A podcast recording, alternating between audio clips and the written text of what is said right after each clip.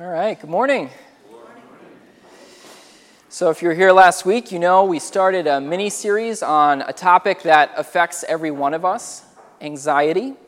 Uh, and I know uh, a lot of you guys weren't here last week, so I'm going to do a real quick recap of uh, what we talked about. Uh, we talked about how anxiety is, is so common in America right now that research indicates that one out of four adults, every four adults, will be uh, diagnosed with an anxiety disorder at some point in their lifetime. So, very, very common. You just think one in four, the average nuclear family, mom, dad, uh, son, daughter, one of those four is likely at some point in their lifetime to be diagnosed with a disorder. And if you were here last week, hopefully uh, you remember that I shared an embarrassing story that revealed, uh, to some extent, my own struggles with anxiety. Uh, I'm not going to share it again, but you can find it online if you want and listen to it there and uh, laugh about that. But I shared that story because I wanted us to feel like we can talk about our struggles with this issue without negative stigma. Now, we identified anxiety as the fear of what may happen. And the big idea that I was trying to bring home last week was essentially this even though parts of the future are unknown to us, and even though parts of the future may include hardship, God does not want us to be anxious. The Bible is not naive about the fact that Life can be hard, and that aspects of the future may be hard for us, and yet we are told, do not be anxious. And the scripture passage that we focused on was Philippians 4 4 through 7. Rejoice in the Lord always. I will say it again, rejoice. Let your gentleness be evident to all. The Lord is near. Do not be anxious about anything, but in everything, by prayer and petition, with thanksgiving, present your requests to God. And the peace of God, which transcends all understanding, will guard your hearts and your minds in Christ Jesus. And last week, we identified in this passage three pieces of wisdom for how to move from a place of anxiety to a place of peace. And those three things were remember that God is with us he is a 24 7 loving presence who will never leave or forsake us, closer than the air we breathe. He is always there. Remember that God is with us. Number two, ask God for what we want. Most of our anxieties are rooted in desire, and so what we need to do is recognize the desires that we have, and rather than denying them or suppressing them or ignoring them, we bring them to God, we turn them into prayers. And then number three, be thankful for what we have. We have to cultivate an attitude of gratitude, recognizing that God has already blessed us. Even if we are in an anxious state, there are things that we have to be thankful for. So that's a quick recap of where we've been. And this week, we're going to continue to focus on this question of what are the practical steps that I can take to move from a place of anxiety to a place of peace? Now, before we go any further, I want to say something that I probably should have said last week, which is this. There's a lot of evidence that in some cases, anxiety has a uh, physical or hereditary component as its cause. Uh, and it's very important for us to recognize this. Uh, our brains are physical organs. And that means that, like all physical organs, they can malfunction. Uh, sometimes, when a brain is malfunctioning, it has an improper balance of neurotransmitter chemicals and hormones, and that can manifest itself as an anxiety disorder. It can either be the cause of an anxiety disorder or it can contribute to an anxiety disorder. And that means that for some people, a wise treatment plan for anxiety is going to include medication for some people because that medication is going to be able to help to balance uh, the, the imbalance of neurotransmitters and hormones. You know, most Christians would never say to somebody who has broken their leg, well, think positively, pray about it, you know, do those three things. Remember that God is near and be thankful for what you have and ask God for what you want, but don't go to a doctor. You know, most of us would never say that. But for people who have injured brains in some way, sometimes we treat them that way. Uh, we think that they should just be able to do those things and not receive any medical attention and be fine. But the brain is a physical organ, just like our legs are physical parts of our body. And uh, we need to recognize that. On the other hand, though, we shouldn't always assume that anxiety is best treated through pills. Uh, for example, okay, imagine a man who is always on edge, always nervous, high blood pressure, he can never sleep at night, he's tossing and turning all night. Sounds like he's someone who could use some pills, right? But then let's say uh, we find out that this man is secretly cheating on his wife and running an illegal business. So this is not a man who needs pills, right? This is a man who needs to confess and repent if he wants to experience peace. And, it, you know, he has good reasons to be anxious, right? The amount of energy that he has to put into hiding his sin, the fear that his sin might be revealed, uh, all of that creates an incredible amount of anxiety, including the guilt that comes with that sin as well. And if we were to just give somebody like that pills, we would just be putting a band aid on a broken leg, and it wouldn't be dealing with the real issue. Sometimes the source of our anxiety isn't uh, guilt or trying to hide sin, but just a tendency towards negative thinking. And in some cases, a pill might be able to help to correct that but in other cases, simply learning how to think better is going to be sufficient, and a pill isn't going to be necessary or helpful. So, when it comes to the issue of medication, here's the bottom line uh, there is no need for us as followers of Christ to reject medication as a possible treatment for anxiety. But at the same time, we shouldn't always assume that it's the best way to treat the problem either. But regardless of whether we have an anxiety disorder or not, regardless of whether our brains are malfunctioning or not, uh, today I want to offer some biblical wisdom on how we can deal with anxiety uh, regardless of who we are. Uh, I think this is, this is biblical wisdom that is relevant for all of us. So, you want to follow along, along in your own Bible, turn to the passage we were looking at last week. This is Philippians 4, uh, starting in verse 8. We're just going to continue where we left off. Philippians 4, starting in verse 8.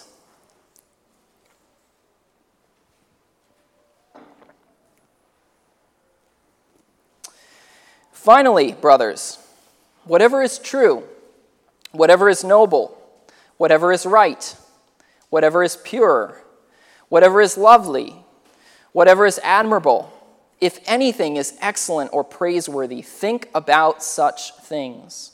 Whatever you have learned or received or heard from me or seen in me, put it into practice, and the God of peace will be with you.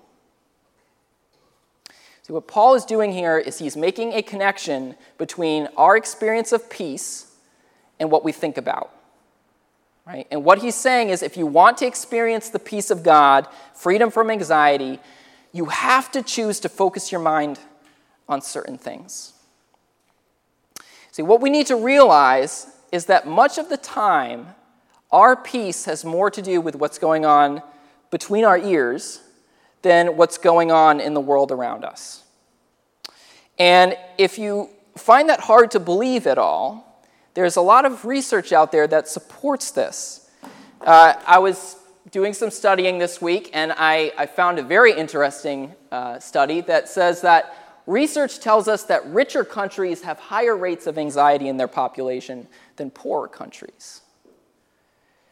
Uh, it's actually remarkable how well supported that statement is. The study I looked at uh, said that they had interviewed over 150,000 people from 26 countries over 12 years. So, pretty, pretty thorough study. You would think that if anxiety was circumstantial, that the countries that would have the highest levels of anxiety would be the ones where people are less likely to have adequate medical attention, where people are less likely to have enough food to eat, less likely to be physically safe. But that's not true. That's just not what the data indicates. Um, And at least one major reason for that is because anxiety more often has to do with what's going on between our ears than in the world around us, in our environment. And what God is saying to us in Philippians is you have some control over what goes on between your ears. You have some control over your thoughts. You have a choice about what thoughts and ideas you're going to dwell on. And that's why Paul says in Romans 12, verse 2 do not conform any longer to the pattern of this world, but what? Be transformed by the renewing of your mind. The only reason Paul can say that is because through the power of the Holy Spirit, we do have some control over what we think about. What Paul is essentially saying there is change the way you think. Change the way you think. The world inspires us to think in certain patterns, and those patterns are destructive. But through the power of the Holy Spirit, our minds have this capacity to be renewed, to be changed, and those destructive thought patterns can be, can be changed. And one of the ways that we start to change those destructive thought patterns is by choosing to focus on the kinds of things that are described in Philippians 4 8 and 9 right? Things that are true, things that are noble, that are right, that are pure, that are lovely, that are admirable, excellent, and praiseworthy. Things like that. Now, I do want to clar- clarify something important, okay? Paul is not saying that we should just be naive or ignorant about evil and injustice in the world, right? Some people could argue that this tells us that we should just ignore all that and have kind of a Pollyanna attitude about everything. Um, but, but I don't think that's what Paul is saying here. Keep in mind, he does say, think about whatever is true, right? And it, it is true that there is evil and injustice and suffering in the world. And so we shouldn't play dumb about that. We shouldn't be naive. But as we talked about last week, that is only a small part of the truth about the world that we live in right? And sometimes we exaggerate it to an extreme, and that's not healthy. When we really think about what's true, it includes the reality that this world is created by a God who loves us, and even though it is broken and flawed, it is still filled with God's presence, and God is working to redeem it. And one day, everything is going to be brought to fulfillment in a beautiful way, right? That is part of the whole of the truth that we need to keep in mind. So, if we're struggling with anxiety, one thing we have to ask ourselves is what do I think about most of the time? What thoughts do I choose to dwell on and entertain? What do I feed my brain? Am I renewing my mind, or am I letting my mind be conformed to the patterns of this world? And what I want to do this, this morning is identify three ways that we can renew our minds. Three practical tips for how do I renew my mind? How do I um, change what's going on between my ears so as to reduce my anxiety and be in less conformity to the patterns of this world? So I have three suggestions. Number one, we need to consider our media consumption. Now, I did a little research on this topic this week, and I found multiple articles that said that Americans on average spend between 11 and 12 hours a day engaging with media.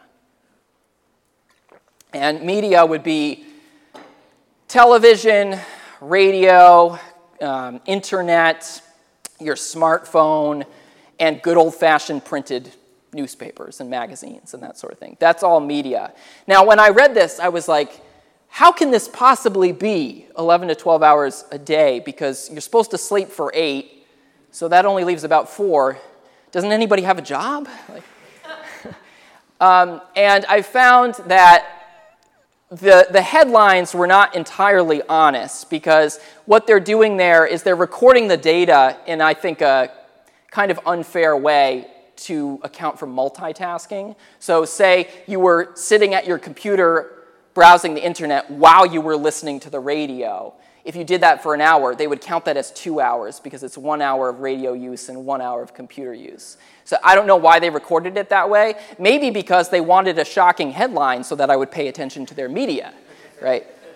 But whatever the case, it's still a huge amount of time.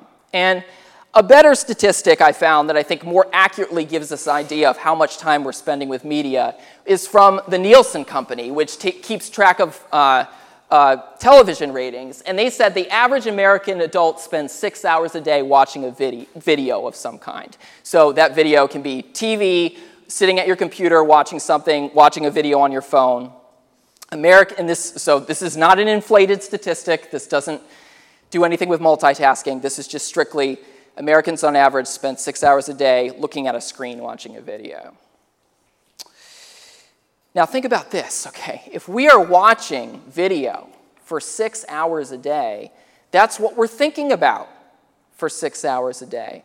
And we are, we are so in denial if we think that that's not going to play a role in shaping the way we think and uh, molding us. You know, I think sometimes people downplay the effects of media but you think about if you were doing anything else for a quarter of your waking life, people would be like, man, that's going to have a huge influence on you. You know, if you spend a quarter of your waking life studying a new foreign language or something like that, people will be like, oh yeah, that'll make a difference. But six hours of media a day, people are like, well, that doesn't really do anything. You know, of course, it, of course it affects our brains. Of course it affects the way we think. So we have to ask ourselves two questions, right? What media do we consume and how much media do we consume? We have to reflect on those things. So, first, what we consume. Now, media is not inherently bad. If I got up here today and I acted like media is just all bad, one, I'd be a complete hypocrite because I take in media every day, right? And I think that there is media out there that we can learn from, lots of media that we can learn from. There's media from, that we can enjoy. Uh, but we have to remember that if we feed our minds a regular diet of things that are not true, not noble, not admirable, not pure, not lovely, there is a very good chance that our anxiety level is going to rise. Right? What we put in, it affects our brains uh, and we are going to find ourselves lacking the peace of God. And we have to be so careful about this because I really think we have a tendency to be drawn to media that makes us feel bad. We, we have this twisted uh, compulsion to go towards the things that make us upset. And part of the reason for this is because our brains are wired to be on alert for threat, threats in our environment. That's part of the way God designed us, you know, because if you're outside, you need to be ready in case there's a bear. It's good to see that before it's on top of you so that you can get away from it. Uh, and so we have a tendency to have this um, inclination to be fascinated about anything that might be a threat.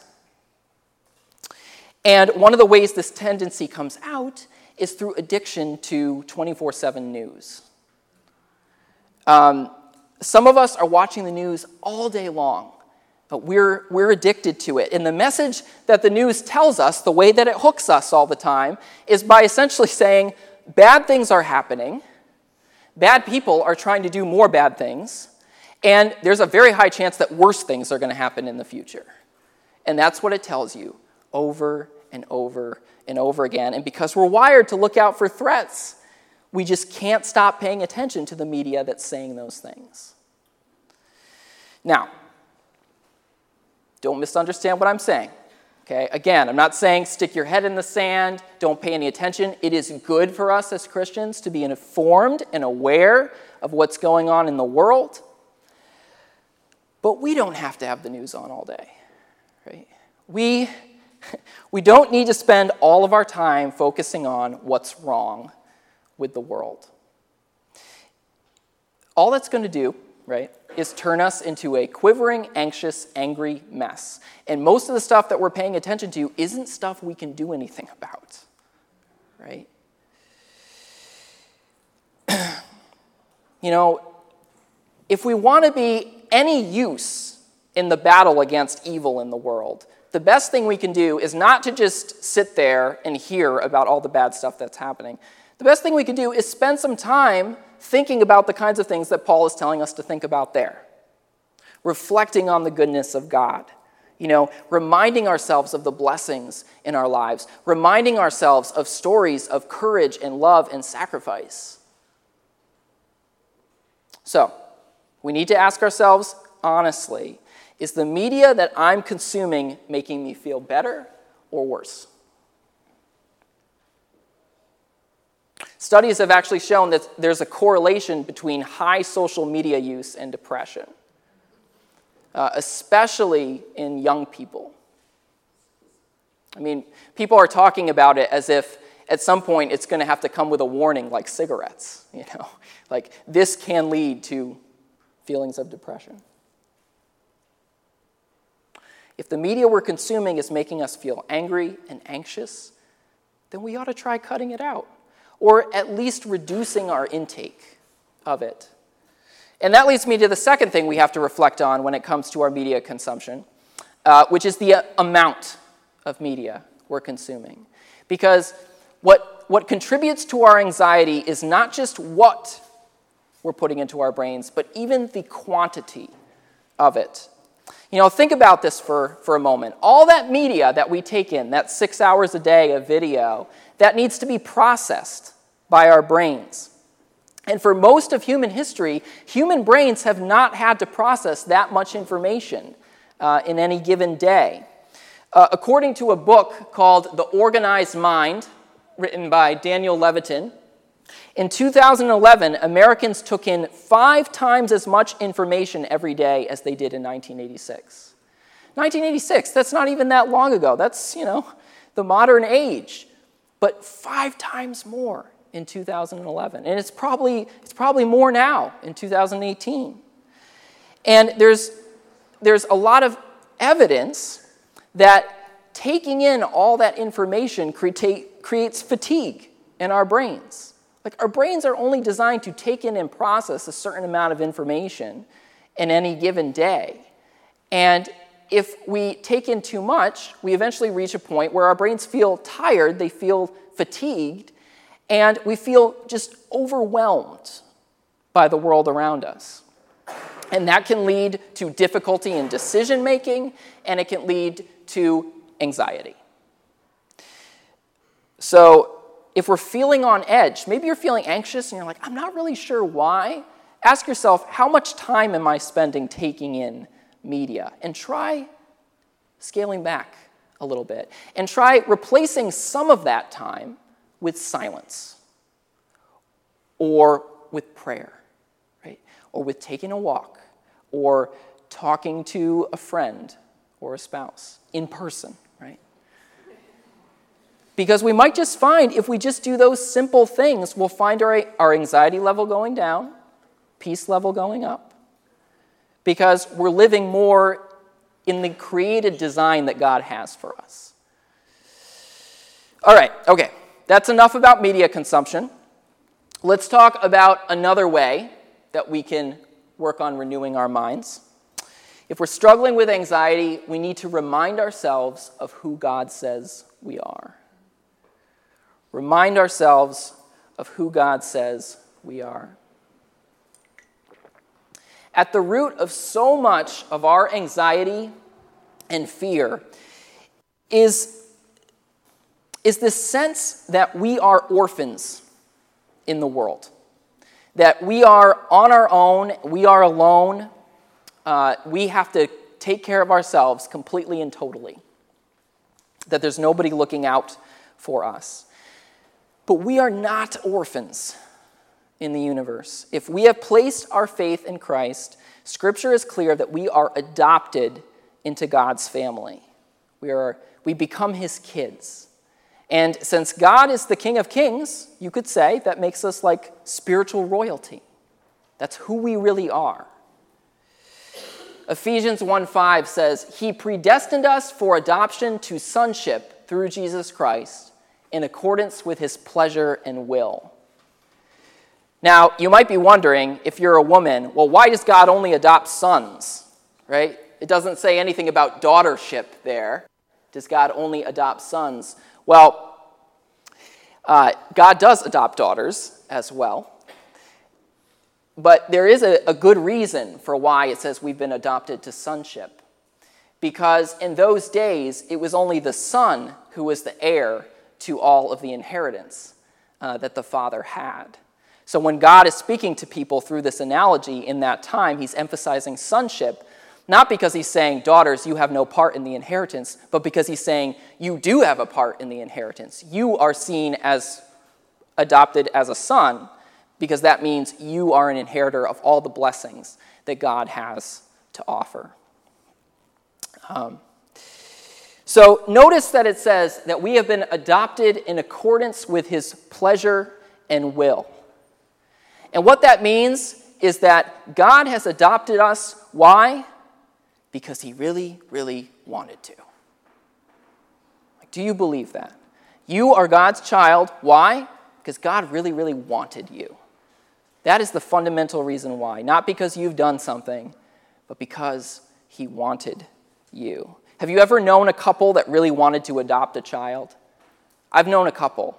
And I, I've, I've, i knew one couple who was so close to adopting, and right at the last minute, they realized that they couldn't have this child. And it was just devastating. And I think that, that picture of that longing, that desire to adopt that I saw in that couple, that is just a reflection of the kind of desire that God has to adopt us and for us to be part of his family. You know, if we've never really thought about that, if we've never internalized that, we need to. Because when we see ourselves the way God sees us, it helps lead us to peace. But when we don't, and when we feel like orphans in the world, it leads to anxiety. I read a book in preparation for this message called Renew uh, by a woman named Julie Winter. And it had this great illustration in it of how uh, when we, we don't see ourselves the way God sees us, it leads to anxiety. So it told a story about a couple who adopted two young boys. And these boys had been mistreated. They had grown up in a family where there wasn't enough food. And so now they're in a family where there's, they're provided for in abundance. They have more than they could need, and they have loving parents. But for the first two years that these boys were living in that house, at every meal, they would take some of the food and they would put it in a napkin because they had this fear that things were going to be like in their old house. And in their old house, you wanted to stash some food away because you were never sure when you were going to get some more later. And so it took two years of consistent meals before they finally realized I don't have to store food in a napkin. And it took two years before when their parents went to hug them, they didn't stiffen in fear, right? Because their experience wasn't that touch was a good thing, right? That it was an expression of love. It was, it was, not, it was not healthy. And so they went through a period of time where they had their needs met, they were loved, but they were anxious, right? Because they hadn't learned yet that they could trust their parents, that they could trust their adopted parents. And some of us are in that position when we're feeling anxious. We've been adopted into God's family, but we're still, you know, hiding food in the napkin, thinking, oh, I, there's not enough to go around. I'm not going to be provided for. I've got to take these steps to protect myself. And uh, can you imagine what it must have been like for those parents to watch those kids taking the food and hiding it? You know, they must have thought, please, relax you're going to be okay. We're going to take care of you. And I have to imagine that when we're feeling anxious, sometimes God is looking at us the same way that those parents looked at those kids. You know, relax. It's okay. I've got you.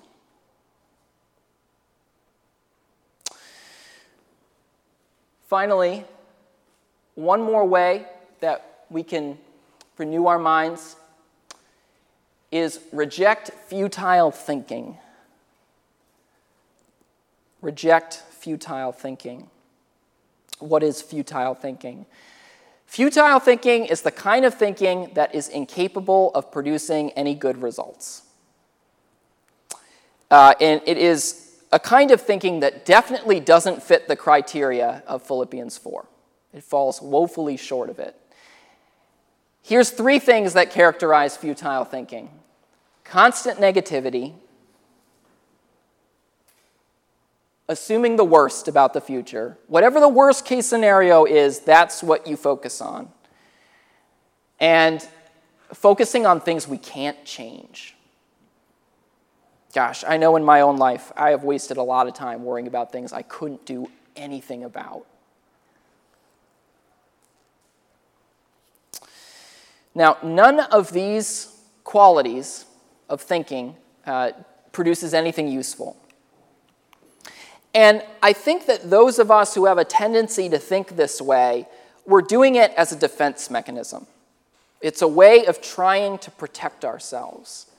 Because we feel like, well, if I anticipate the worst, if I think negatively, then I'll never be disappointed. If the bad thing happens, I'll, you know, I'll be okay. But here's the irony. If our worst fears come true, I don't think it matters how much time we spent anticipating them. I think we will still be disappointed. And the only thing that we will have accomplished is we will have ruined our present experience all the way up to getting to that unfortunate moment. So, what have we gained? Right? Our anxiety, it doesn't prepare us for the future. It very rarely helps to reduce the chances of a bad thing happening. It has one function, which is rob us of our joy and peace in the present. That's it. And I, I realize I'm saying this and, and addressing this kind of thinking is easier said than done, right? I have struggled with this kind of thinking quite a bit myself. But as our minds start to drift towards this kind of futile thinking, we need to learn to be self reflective enough to call it out for what it is, right? It's, it's evil, right?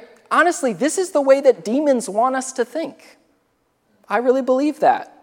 It's unproductive, it's unattractive, it damages our witness, it makes us miserable, it's filled with fear, it's self centered, it's destructive there's definitely a sense in which it is demonic. You know, whether there's a literal demon pushing the button or not, maybe that happens sometimes. I think it does. But, but whether it is or not, it is a demonic type of thinking. There's no way around that. And so we need to combat that futile thinking with heavenly thinking. Right? And with a healthy dose of practical wisdom. I couldn't find a Bible verse that says this, but it's true. Most of the things that we worry about don't happen right? That is practical wisdom and it is, it is true. Saying that isn't naive or wishful, it's just reality. And even when our fears do come true, biblical wisdom reminds us that we still know a God who promises that the best part of our story is to come. Now, again, I realize doing all three of these things to renew our minds is easier said than done. Uh, it's not easy to adjust our media con- consumption. We, we develop a way of life and we, it just becomes a routine and it's hard to break out of that. You know, it's not easy to really recognize ourselves as adopted into God's family and, and to internalize that. It's not easy to reject uh, futile thinking because our brains get used to thinking in certain ways. And what happens is our neural pathways over time, it's kind of like uh, they develop uh, well worn paths. You know, when you're walking through the woods and maybe you see a path that's not very worn, but then you see one that's more worn. And most of us are kind of inclined to just walk on the one that's more worn, that's been traveled more, because it's like, well, at least I'll have some idea of where I'm going. I know this is a safe path, I know that it leads somewhere. And when we routinely think negative thoughts, that becomes the well worn path that our thoughts travel down in our brain.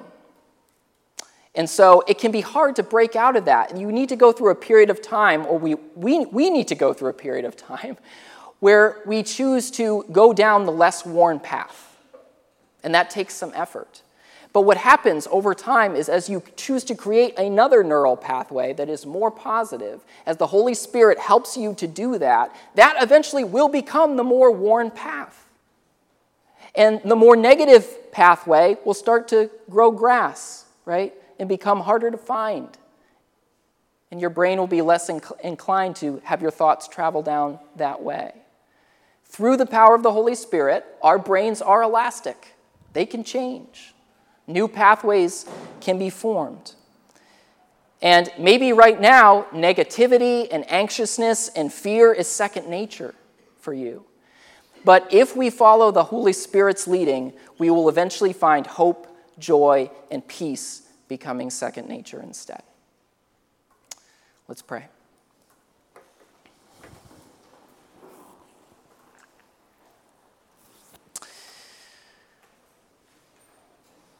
Lord, we thank you again that your will for our lives is not one of anxiety and fear and timidity, Lord, but of power and love and self discipline. Lord, for those of us who are struggling with anxiety, I pray that we would, um, we would feel your tender correction, Lord. God, I, we know that you don't want to shame us, um, but you want something better for us than a life of, of anxiety. And Lord, I pray that you would renew our minds, that you would help us to break free from negative thinking, that you would help us to be conscientious about what we're putting in into our minds. And Lord, as we as our minds are renewed, Lord, may we become people who are more joyful, more loving, more peaceful, unusually calm people, Lord. And may you be glorified in the church as, uh, as we embody uh, that peace, Lord, that you have called us to. We thank you that you are with us. We thank you that you never leave or forsake us. And we thank you that you are trustworthy. In Jesus' name, amen.